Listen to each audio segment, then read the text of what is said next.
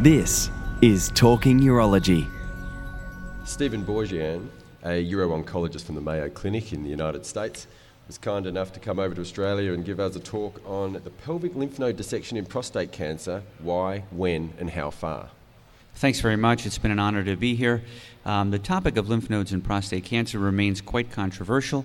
Um, the I think most important take home points that I want to leave people with about the issue of lymph nodes and prostate cancer are, are who to do a lymph node dissection on, how many lymph nodes we should be taking at the time of dissection, and what's the benefit of taking out the lymph nodes.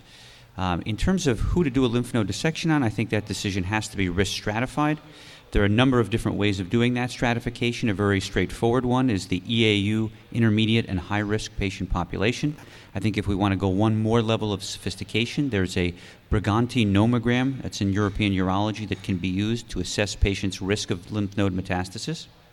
I think once the decision is made to do a lymph node dissection, though, I think critically importantly is that it's an extended pelvic lymph node dissection. A good take home message is that there is limited value to a limited pelvic lymph node dissection for patients. And in terms of what's the benefit of a lymph node dissection, lymph node dissection to identify the presence of positive lymph nodes is helpful for risk stratification, it's helpful for patient counseling, it's helpful to identify candidates for adjuvant therapies such as hormones or radiation therapy. And there may, in fact, be an oncologic benefit to the complete surgical resection, even of lymph node metastatic prostate cancer. Do you have a number on that Briganti nomogram where you draw the line?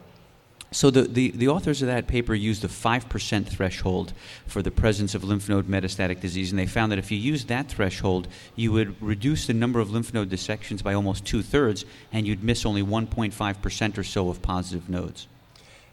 And I know in your talk you did talk about the long term biochemical currents free survival after removing a positive lymph node. What was that number?